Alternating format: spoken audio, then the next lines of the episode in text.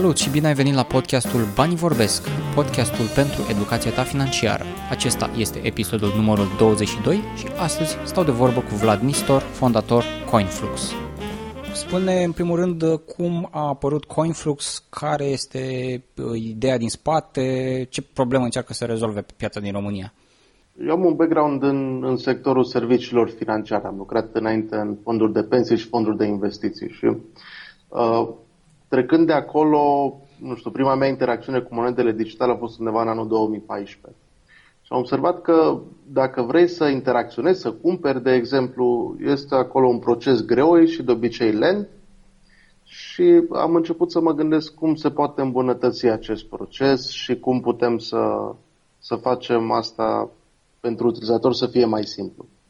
Și atunci, în decembrie 2015, am lansat CoinFlux și noi, practic, ce încercăm să rezolvăm, o problemă care noi o rezolvăm, este că vrem să ajutăm utilizatorii să interacționeze mai ușor și mai rapid monedele digitale, în special cei care acum încep să interacționeze prima oară sau au auzit prima oară de monedele digitale și vor să cumpere, vor să testeze. De exemplu, de la noi poți să cumperi monede și să le ai în portofel în aceea zi. Pot să confirm că acest lucru este adevărat, am făcut asta de câteva ori și este adevărat complet. Da. Și noi ce încercăm să facem, experiența noastră în sectorul financiar clasic, unde am lucrat și eu și CEO-ul nostru, Andra, vrem să facem în domeniul monedelor virtuale din România. Este un ecosistem care încă e departe de maturitate, și în România și în afara României. Nu cred că este încă consumabil. Și noi ce încercăm să facem este să încercăm să ducem un serviciu de schimb, cum este al nostru, spre a fi mai ușor accesibil utilizatorilor care sunt noi în acest domeniu. Perfect, mi se pare că ai subliniat foarte, foarte clar soluția pe care o oferiți la o problemă reală.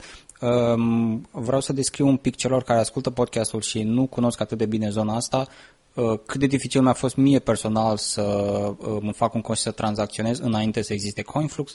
Practic există exchange-uri și afară, există diverse sisteme prin care poți cumpăra, există LocalBitcoins în care setezi o metodă prin care poți cumpăra de la persoane fizice cu care te întâlnești, există și în România terminale de tip Zebra Pay și alte tipuri de genul ăsta în care poți să te duci și să cumperi fizic de la un tip de bancomat, să-l numim, criptovalute, dar la sume un pic mai mari decât ai vedea pe un exchange. Trebuie să-ți validezi nu doar identitatea printr-un buletin sau un pașaport, cât și unde rezidezi ca și locație. În cazul meu, pentru că nu mai locuiesc unde am adresa din buletin, nu am reușit, nu aveam nevoie de un document de la bancă sau de la o instituție care să confirme că mai sunt în locația aia, nu mai aveam pentru că mi-am mutat totul pe noua locație nu se pupa cu informațiile din buletin și astfel am fost pe câteva exchange-uri sau diverse site-uri prin care puteam să tranzacționez criptovalute și nu am reușit. Spune un pic despre procesul pe CoinFlux, cum funcționează din momentul în care un utilizator vine pentru prima dată pe site și vrea să cumpere un bitcoin. Un utilizator care vrea să cumpere un bitcoin, prima oară se înregistrează la noi pe site cu adresa de e-mail, își alege o parolă, apoi pentru a putea efectua tranzacția avem un proces de validare a identității. Noi aplicăm aceeași legislație care este și în cazul băncilor. Pentru a-ți deschide un cont bancar au nevoie de niște informații. Și astfel ne avem nevoie de nume, de numele complet, trebuie să cunoaștem data nașterii, adresa unde locuiește persoana, validăm un număr de telefon mobil și avem nevoie de o poză cu un document de identitate. Desigur, dacă documentul de identitate indică adresa unde persoana locuiește, atunci nu mai avem nevoie de documente suplimentare. Dacă, de exemplu, sunt în alte țări documente care nu arată unde locuiește persoana și atunci avem nevoie și noi de o factură de utilități sau, un extras bancar, cum descrie și tu mai devreme. Avantajul tău a fost că noi, fiind din România, cunoaștem că pe documentul de identitate este trecut adresa. Și atunci n-am mai avut nevoie, de exemplu, în cazul tău, de documente suplimentare. Corect. Și pe lângă asta, da? Eu mai vreau să subliniez un lucru. La noi procesul de validare în timpul programului nostru de lucru, care avem program 16 ore pe zi, durează până în 30 de minute. Pentru unele platforme externe poți să aștepți în momentul de față, când interesul este foarte crescut, și 2-3 săptămâni pentru validarea. Din nou, pot să confirm acest lucru, da, este procesul rapid pe CoinFlux și pe alte platforme de afară, mai ales, nu se face atât de repede și nu este nici garantat. Ai spus mai devreme că programul de lucru nu este de 8 ori, ci de 16, am reținut corect? Da, noi avem program de la 8.30 până la ora 24. Ok, și cum se întâmplă lucrul ăsta? Se lucrează pe ture sau cum? Da, se lucrează pe ture, avem customer support prin live chat 16 ore pe zi, la noi pe site. Dacă are oricine orice întrebare despre serviciul nostru sau vrea să cunoască ceva despre monedele digitale, poate să intre să ne întrebe și este acolo un coleg care să le răspundă. Ok. În acest moment pe site pe CoinFlux, la nivel de monede digitale, se poate tranzacționa Bitcoin, Ether Classic și Litecoin. De ce ați ales doar acestea 4? Cei mai mulți utilizatori CoinFlux sunt în general la primul contact sau foarte devreme la începutul drumului lor în domeniul monedelor virtuale. Și atunci noi am ales să le promovăm, să spunem, pe cele mai populare și cu rețelele cele mai mari. Pentru că noi le considerăm pe acestea ca fiind safe și le considerăm potrivite pentru un prim contract. Desigur, vom mai adăuga pe parcursul timpului și alte monede. Avem cereri pentru Ripple, Dash, de exemplu, și diferite tokenuri pe Ethereum și le vom adăuga și acestea în viitorul apropiat. În momentul de față, cred că pentru un utilizator care are primul contact, în primul rând să audă că există altceva în afară de Bitcoin, pentru mulți este o surpriză. Ai spus la început de tot, o să ne întoarcem un pic, ne întoarcem la site imediat, ai spus la început de tot că ne-ai povestit despre problema pe care o rezolvă CoinFlux. Spune-mi despre experiența ta personală, când ai auzit prima dată de Bitcoin și cum ai devenit atât de interesat încât să deschizi un site pe tema asta? Am auzit prima oară de Bitcoin, cred că era sfârșitul lui 2012, începutul lui 2013 undeva. Un Bitcoin atunci valora în jur de $10. Și am vrut prima oară să cumpăr. Eu lucram în sectorul financiar, administram un fond de pensii și asta însemna că eu făceam investiții și încercam să obțin cele mai bune cotații în piață pentru instrumentele. Eu tranzacționam bonduri în momentul acela și încercam să obțin cel mai bun preț în piață pentru instrumentul acela. Și am găsit să cumpăr pe LocalBitcoins și era diferență de preț față de ce găsisem eu pe exchange-uri, era cam 20%. Și eu, în inteligența mea, am spus, eu fiind om de piață, nu pot să plătesc 20% în plus pentru o monedă. Era foarte la început și atunci nu era lichiditatea care exista acum în piață. Dar, ca să-ți faci o idee, cam pentru a cumpăra Bitcoin trebuie să plătești un premium cam de 20% în acel moment.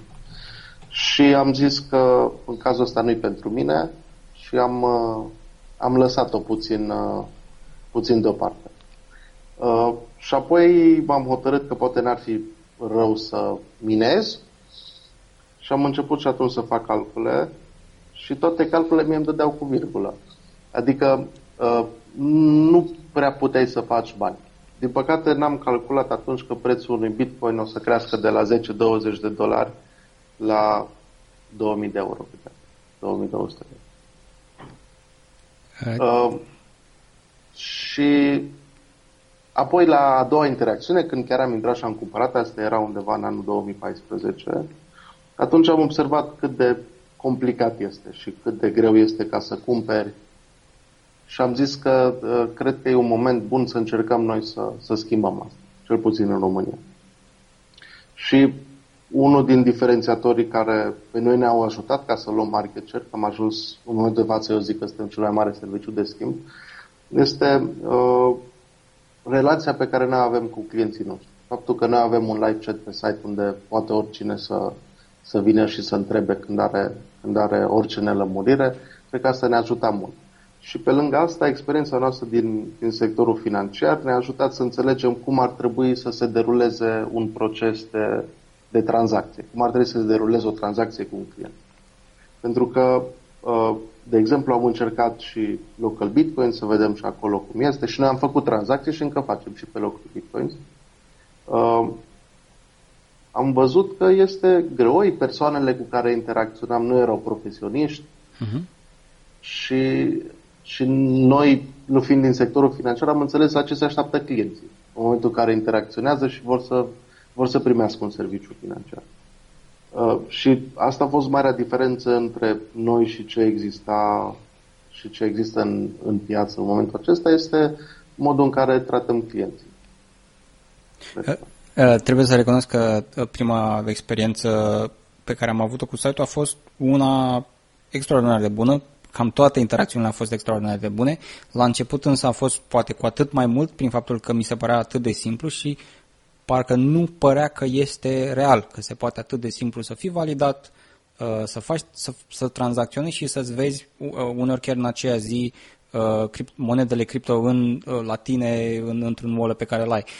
Vreau să ne spui un pic despre ce se află în spatele site-ului, ce îl face să se miște atât de bine, cum l-ați gândit ca experiența utilizatorului să fie într-adevăr una în care nu, eu ce puțin nu am găsit obstacole, nu m-am piedicat nimic să tranzacționez. Noi am stat și ne-am gândit și am început să punem pe hârtie. În primul rând ne-am gândit la partea de securitate, cum ar fi cel mai safe pentru cineva să interacționeze cu noi. Și eu am așa cum să... Eu cred că cel mai bine bitcoinii și alte monede virtuale stau într-un portofel la care controlul total îl are utilizatorul. Și atunci am gândit sistemul de așa natură încât el să fie un sistem tranzacțional. Adică, de exemplu, dacă vrei să vinzi monedă virtuală, practic ne trimiți nouă prin intermediul site-ului și noi îți trimitem lei la schimb. Dacă vrei să cumperi, ne trimiți lei și noi îți trimitem echivalentul leilor în monedă virtuală. Site-ul în spate este scris în JavaScript. Infrastructura noastră este bazată pe JavaScript. Mai mult de atâta despre ce în spate nu pot să spun, din păcate. Am căutat să facem un sistem care să fie prietenos cu utilizatorul. Ok. Spune-mi un pic despre unde sunteți acum. Am văzut că ați tranzacționat peste 151 de milioane de lei, adică peste 32 de milioane de euro. Ce alte statistici îmi poți da? Unde sunteți acum în roadmap-ul vostru de un an, 2 ani, 5 ani? Eu pot să spun că luna trecută am făcut tranzacții cu peste 1000 de utilizatori unici. Recordul la numărul de tranzacții într-o singură zi este 250. O tranzacție medie are valoare în jur de 5.000 de lei, echivalent. Avem tranzacții începând de la 20 de lei, la 1 milion de lei și mai mult. Avem, de exemplu, săptămâni în care servisăm 200-300 de utilizatori. Acum. Sigur, cum a crescut interesul cum a crescut prețul în ultimele luni, de exemplu, pe Ether și pe Bitcoin, interesul a fost tot mai mare, numărul de sign-up-uri a fost tot mai mare pe site și în consecință și numărul de tranzacții. Unde vă aflați la nivel de roadmap? Vă așteptați să aveți o creștere atât de mare sau vă doreați să fie mai mult? Creșterea față de anul trecut este semnificativă, adică cred că avem tranzacții undeva de 10 ori mai multe decât aveam în aceeași perioadă anul trecut. Săptămâna trecută am lansat un serviciu nou, acum se pot schimba monede digitale direct cu alte monede digitale și nu mai e nevoie să treci prin lei. Este un serviciu care este disponibil 24/24 și asta este ultima știre de la noi. Cred că avem un produs și un model de business care este validat. Pasul următor este să-l îmbunătățim și să începem să-l marketăm în alte țări din Uniunea Europeană. Am lansat, de exemplu, un blog ieri în care începem să scriem articole despre ecosistem și despre cum ar trebui să abordezi un portofel, de monede digitale, ce înseamnă să îl ții, să-ți păstrezi monedele în siguranță. Și totodată vrem să începem să realizăm o serie de tutoriale, tot așa pentru a ajuta utilizatorii noi din ecosistem ca să înțeleagă despre ce e. Ok, mi se pare că m-ai dus perfect în următoarea întrebare. Practic, inițial, prin CoinFlux puteai să cumperi și să vinzi diverse tipuri de monede cripto, apoi ați adăugat partea asta în care putea să schimbați direct între criptomonede dintr-una într-alta.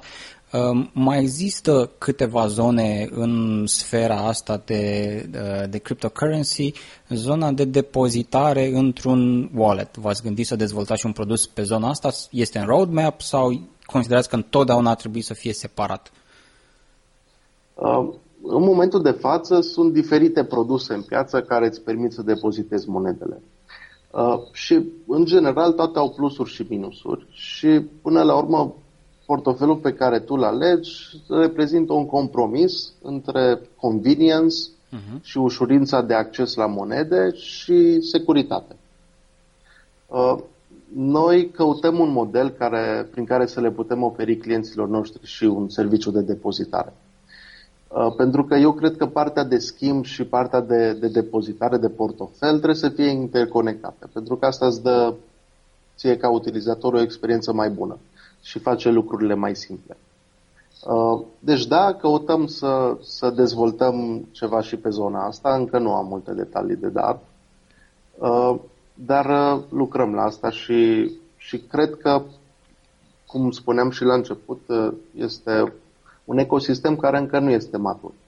Și asta înseamnă că produsele care sunt disponibile încă nu sunt, poate cum suntem obișnuiți cu un internet banking de calitate, și mai este de lucru aici. Cred că putem să aducem și noi îmbunătățiri. Ok.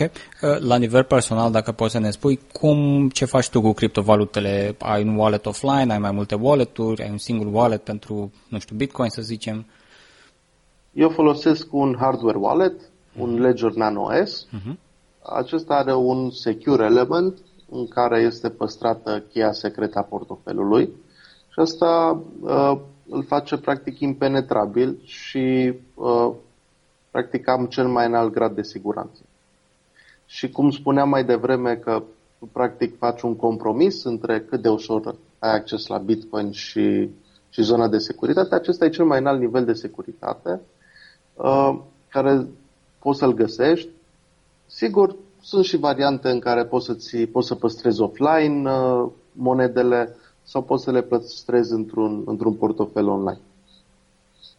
Cum este, de exemplu, Jaxx, care nouă ni se pare, noi asta recomandăm, de exemplu, clienților, le recomandăm Jaxx, pentru că are suport pentru mai multe valute și pe partea de security ai o cheie secretă, o listă de 12 cuvinte care trebuie să o păstrezi în siguranță. În ultima vreme au fost câteva evenimente, sau mereu se întâmplă câte ceva în zona de monede cripto, asta mi se pare foarte interesant, nu poți să te plictisești niciodată. Au apărut câteva valuri de știri, câteva evenimente care au marcat, să zicem, zona asta. Primul dintre ele ar fi că au mai fost niște hack-uri asupra unor exchange-uri, au fost și în Asia mai recent. Cum vedeți zona asta? Cum vă protejați voi? Ce părere ai de toate treburile astea? Zona de security, cum spuneam la începutul emisiunii, noi credem că monedele ar trebui să stea în portofel. Nu ar trebui să stea într-un serviciu de schimb neapărat. Și noi am făcut sistemul astfel încât în momentul de față, tranzacționând cu noi, nu ai cum să pierzi monede. Dar asta înseamnă că pentru siguranță în plus și pentru ușurința utilizării poți să plătești un pic mai mult decât ai plătit poate pe un serviciu internațional. Pe zona de safety, de security pentru exchange-uri, în general jumătate, sau din datele care le-am văzut, jumătate din exchange-urile care au existat vreodată de monede digitale au fost hackuite. Și asta vine din lipsa de maturitate a sistemului.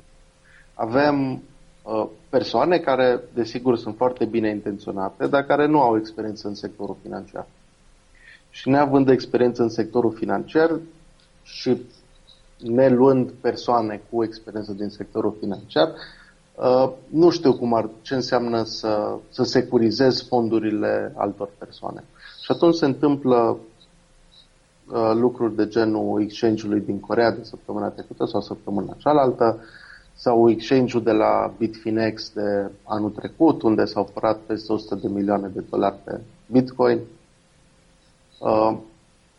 Zona de security încă mai are de ajuns la zi cu servicii. Mă rog, sau serviciile mai au încă multe lucruri pentru a ajunge la zi pe zona de security. Încă un element care ar deveni din ce în ce mai popular sunt aceste ICO-uri, Initial Coin Offerings. Parcă campaniile de tip crowdfunding au fost înlocuite de aceste Initial Coin Offerings. Spune-mi un pic despre ele. Participi? Ți se pare interesant? Ți se pare tot un scam? Eu nu pot să le numesc scam. Mie mi se pare că e o zonă gri. Uh-huh. Cel puțin din punct de vedere legislativ, unele dintre aceste oferte, eu cred că pot să le asimilez foarte ușor cu emiterea de instrumente financiare. Emiterea de instrumente financiare, cum ar fi acțiuni sau un certificat de participare, asta în general este o activitate reglementată peste tot în lume. Ei ce fac este folosesc un trick și ei spun că primesc o donație. Vom vedea cât timp asta se mai poate întâmpla până vor interveni autoritățile. Asta pe de-o parte.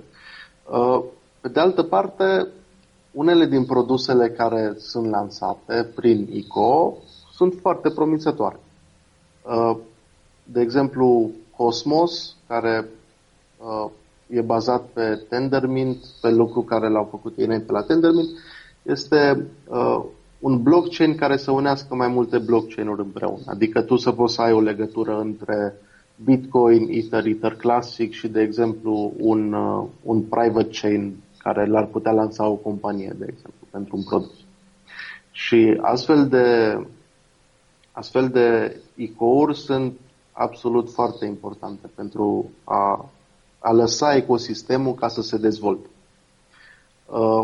Din păcate, sumele care s-au ridicat de unele dintre aceste companii, să le spunem, sau proiecte, sunt fabuloase, de ordinul zecilor și sutelor de milioane de euro, uh-huh, care pe mine mă îngrijorează. Da. Și mă îngrijorează, în primul rând, din perspectiva proiectului în sine. În general, când mergi ca să ai acces la finanțare, vorbești cu, nu știu, venture capital sau cu seed funding sau cu niște oameni care îți validează, sau mă rog, ei încearcă să-și valideze ideea ta lor ca să poată să determine dacă ei cred că este ceva de viitor sau nu, dacă este genul lor de investiții. Și în general, banii aceștia se iau pe parcurs. Adică tu, de exemplu, ai luat niște bani pentru a face un proof of concept, după ce ai făcut proof of concept, îl lansezi pe piață și atunci mai ridici o sumă de bani. Și este un proces în care, în general, o companie ar trebui să ridice bani de 5-6 ori pe măsură ce crește și pe măsură ce își validează produsul și pe măsură ce atrage utilizatori. Din păcate, în momentul în care tu ai atras deja 100 de milioane de euro pe un produs care nu este validat, nu este testat, eu cred că este o problemă. Din păcate, oamenii, sau mă rog, investitorii în aceste ICO-uri, mulți dintre ei au ajuns la stadiul în care, din cauza hype-ului, ei nu mai analizează să vadă despre ce e vorba în acel ICO, ci pur și simplu pentru că scrie ICO pe el, ei pun bani automat, pentru că ei zic că tokenul emis de acel ICO se va dubla, tripla, se va face de 10 ori, cum au fost unele dintre ei. Și atunci noi avem aici, în fața noastră, o bulă speculativă, cred eu, în zona de ICO. Asta nu înseamnă că nu sunt proiecte foarte bune care vor avea acces la finanțare și vor avea acces la finanțare mai ușor decât ar fi avut în mod normal. Dar pe de altă parte, pentru persoanele care ne ascultă, eu cred că este foarte important ca să citească, dacă vor să participe pentru Nico, este foarte important să citească și să înțeleagă despre ce e vorba în acel ICO. E foarte interesant că au apărut și companii, servicii, firme, produse, servicii, poate nu neapărat căpușe, cât ajutătoare. Am văzut recent un serviciu care îți promitea să îți genereze propriul ICO, să-ți facă un token undeva pe Ethereum și îl plăteai și puteai să faci propriul ICO, nu știu, în termen de o săptămână sau ceva de genul ăsta. Deci lucrurile se mișcă enorm de rapid. Ce mă interesează pe mine mai departe este, din nou, zona legislativă. La ICO în acest moment nu pot participa cei care sunt în Statele Unite, corect? Majoritatea, la sfatul avocaților, majoritatea ICO-urilor spun acolo în termenii și condițiile lor că cetățenii SUA nu pot să participe. Eu cred că să spui asta în termeni și condiții și a încerca să împiedici sau, mă rog, să nu le permiți, aici este o diferență mare. Și prin faptul că sunt sigur că au participat cetățeni SUA în aceste proiecte, eu cred că la un moment dat va fi o problemă cu Securities and Exchange Commission. Pentru că între a spune că nu ai voie și a te împiedica, sau mă rog, a-ți face viața mai grea pentru a participa, este o mare diferență. Și din ce am citit de la opinia unor avocați era că, în general, nu prea ține numai să spui, trebuie și să depui un efort ca să faci. Și ICO-urile care le-am văzut n-au depus absolut niciun efort pentru asta. Care este cadrul legislativ pentru monedele cripto în România? Sunt văzute ca niște acțiuni, niciun cadru legislativ, trebuie plătit taxe pe ele, băncile le acceptă, ce se întâmplă pe zona asta? Nu este cadrul legislativ specific, dar în general pentru orice lucru nu are cadrul legislativ specific, aplici legislația care există. Și atunci avocații noștri ne spun că monedele digitale ar fi în momentul de față un bun fungibil. Ok. Și, desigur, tot legea spune că pentru orice venit tu realizezi, trebuie să declari și să plătești taxe. Acum nu există un guidance specific de la Ministerul Finanțelor care să-ți spună în momentul în care s-a realizat venitul, adică poți să ai, de exemplu, realizarea venitului este în momentul în care tu, de exemplu, ai cumpărat Bitcoin la 1.000 de lei și ai vândut la 10.000, dar tu ai realizat un profit de 9.000 de lei. Sau, de exemplu, nu i-ai vândut. Și atunci întrebarea este, tu plătești doar atunci când vinzi moneda și o transformi înapoi în lei, sau tu trebuie să plătești și pe parcurs, pe măsură ce profitul se acumulează. Ce se întâmplă dacă scade de la 1.000 de lei la, cum s-a întâmplat acum, a scăzut foarte mult? Mai pot să plătesc în vedere că nu am făcut profit? Eu aici aș asimila cum se întâmplă pe bursă. Acolo poți să realizezi și pierderi și profit și pierderea este deductibilă fiscal pentru anul următor fiscal, dacă te țin bine, dar nu sunt specialist și atunci eu spun din ce rețin. Dar, în general, ar trebui să se plătească impozit pentru asta. Ce te entuziasmează cel mai mult în zona de monede cripto? Care sunt top 3 criptourile care ți se pare foarte interesante și diferite de clasicele Bitcoin, Ether și așa mai departe? Eu cred că Ether este cea mai interesantă. Și asta pentru că, spre deosebire, sau mă rog, are un killer app, să spunem așa, adică are o funcție care este extraordinară și care schimbă piața. Și asta este funcția de emitere de token.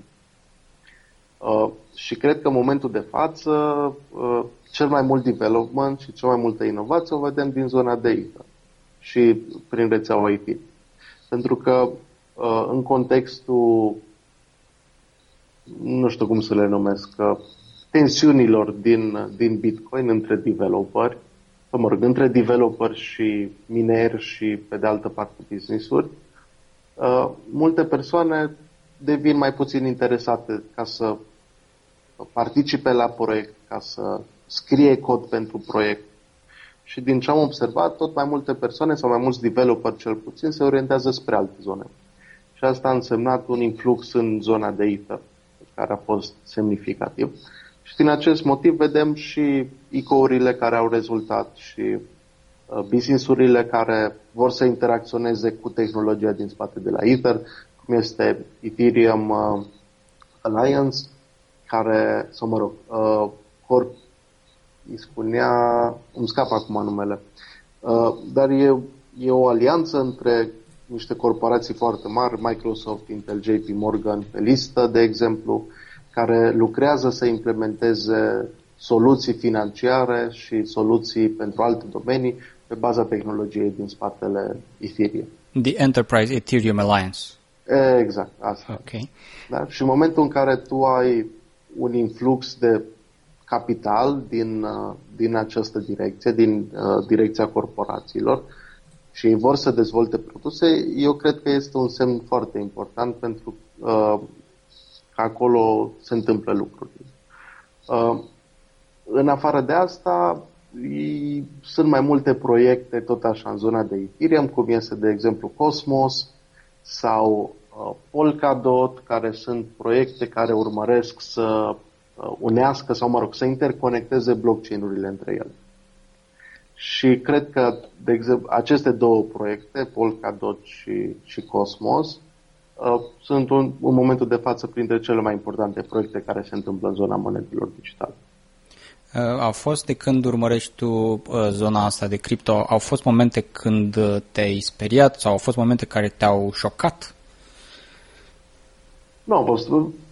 Pe mine, acest conflict care este în momentul de față în Bitcoin începe să mă facă să-mi placă mai puțin Bitcoin, din păcate. Uh-huh. Dar de speriat, nu, adică eu am un background în sectorul financiar, dacă eu înțeleg ce înseamnă că atunci când scade prețul și atunci când crește prețul. Uh-huh. Și atunci pentru mine nu este un eveniment la fel de marcant cum, nu știu, o înjumătățire a prețului poate să fie pentru cineva care tocmai a interacționat pentru prima dată cu monedele digitale. Pentru că eu înțeleg care sunt riscurile asociate. Te rog. Hai să încercăm să ne imaginăm, să dăm împreună câteva repere pentru zona de cripto din România peste 5 ani de acum înainte. Crezi că va exista, nu știu, un coin românesc, vor fi mai multe locații fizice din care poți să cumperi Bitcoin? Ce crezi că se va întâmpla în 5 ani de acum înainte?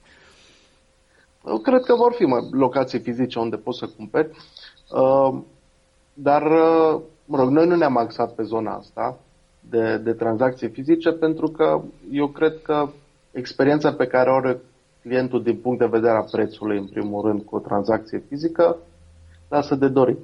Adică să plătești un comision de 6-7-10% doar pentru că ai mers fizic cu cash ca să cumperi Bitcoin sau alte monede, mie nu mi se pare o experiență bună. Cu siguranță vor fi, pentru că sunt rețele de ATM-uri în Europa și în state și în Australia și în alte țări și acestea se vor extinde probabil și în România și atunci sigur și nivelurile de preț se vor îmbunătăți. Noi ne-am axat pe zona de online, la noi poți să cumperi prin transfer bancar în momentul de față. Cred că experiența e mai bună. Unde văd eu peste 5 ani un coin românesc, mi-e greu să văd în contextul actual, având în vedere poziția băncii naționale față de tehnologia blockchain în general. Dar orice este posibil. Care este poziția băncii naționale vis-a-vis de blockchain? Ei sunt foarte, foarte rezervați în legătură cu tehnologia. Din ce am văzut declarații publice, ei sunt rezervați în legătură cu tehnologia în contextul în care Bank of England, Banca Națională a Marii Britanii, face teste și People's Bank of China, Banca Centrală din China, se gândește chiar să-și emită o proprie monedă digitală pentru că te ajută ca să influențezi mai repede și mai eficient politica monetară, care e scopul băncii centrale. Singapore, Rusia, o grămadă de teste la nivel global. Atunci o să continui eu pe partea asta, vreau eu să fac niște previziuni. coin românesc neapărat, oră să fie shawarma coin, oră să fie ceva, sigur o să fie, trebuie să fie neapărat un joke coin și unul un pic mai serios. Bitcoin pe plată cu Bitcoin pe emagcel.ro sau un magazin mare online și cel puțin o soluție, un proof of concept, un MVP pentru un hardware wallet românesc, preferabil cu niște motive românești de IE sau ceva de genul ăsta. Astea sunt previziunile mele, vom vedea în 5 ani dacă se adeveresc. Sunt realiste. Sunt realiste. Eu cred că și mai devreme vom vedea pe magazinele online. Ok. Super. În final, aș vrea să ne spui dacă cineva ar vrea să înceapă să investească sau să tranzacționeze în monede cripto, ce îi recomand să facă, de unde să înceapă, ce acțiuni, să-și bage toți banii, toate economiile în criptovalute? Sub nicio formă. Ok. Sub nicio formă. În general, monedele digitale sunt foarte volatile și au un grad ridicat de risc. Asta înseamnă că tu poți să cumperi astăzi și mâine dimineață când te trezești și te uiți la portofoliul tău, poți să ai un minus de 25%, de exemplu, sau 20% sau 15%, cum a fost de ieri până astăzi. Și în momentul în care tu te decizi să investești, e bine să înțelegi asta. Sigur, pe de altă parte, pot fi și săptămâni întregi sau luni întregi în care creșterile pot să fie semnificative, cum Ether a crescut de la 10 euro anul ăsta la 350, de acolo a scăzut, acum era undeva la 170 de euro. Trebuie să înțelegi asta. Și în contextul portofoliului tău în general de investiții, poți să aloci o parte din bani pentru moneda digitală. Asta depinde cât aloci, depinde de apetitul tău pentru risc. Adică este o investiție care este high risk, high reward. Și în general eu n-aș aloca 100% din portofoliu, dar cu siguranță sunt persoane care fac. E vreo durată minimă pe care o recomanzi? Nu știu, iei niște Ether și mai cumperi un pic și ții cât 3 ani, 5 ani sau nu e nicio siguranță, niciun termen minim? Eu nu cred că este termen minim, dar eu m-aș gândi la orice investiție care o fac, sau mă rog, ca să fie investiție nu trebuie să fie de astăzi pe mâine. Trebuie să fie o investiție pe termen mai lung. Și pe termen mai lung s-a văzut că monedele digitale au avut un trend ascendent. Și trendul ascendent e foarte ușor explicabil de interesul oamenilor pentru ele. Pe măsură ce s-au adăugat utilizatori și numărul de portofeluri care sunt utilizate s-a dublat, s-a triplat, s-a făcut de 4 ori în ultimii 3-4 ani, se vede că și prețul a reacționat. Pentru că întotdeauna când este cerere într-o piață și prețul reacționează. Și eu m-aș gândi la o investiție pe monede digitale pe termen mai lung. Adică vorbim de ani, nu vorbim de zile, săptămâni sau luni. Dacă cauți să faci un profit rapid, s-ar putea să fii dezamăgit, pentru că o să fie perioade în care piața pur și simplu merge lateral sau scade și atunci nu beneficiezi. Poți să faci mai multe investiții pe rând, nu trebuie să pui toată suma odată, și faci investiție pe rând și acumulezi în timp. Pe măsură ce economisești și în alte produse, nu știu cum ar fi fonduri de investiții sau la pensie sau fonduri de pensii, poți să pui deoparte ceva și în monede virtuale. Și cu asta vă ajută cu siguranță CoinFlux pentru cei care ascultă. Îți mulțumesc foarte mult, Vlad, pentru discuția de astăzi. Te mai așteptăm cu siguranță la un alt episod când mai ai noutăți despre CoinFlux și despre zona de monede cripto. Mulțumesc și eu și mă bucur că avem astfel de emisiuni în România sau podcasturi în România care să ajute utilizatorii să înțeleagă mai bine acest fenomen.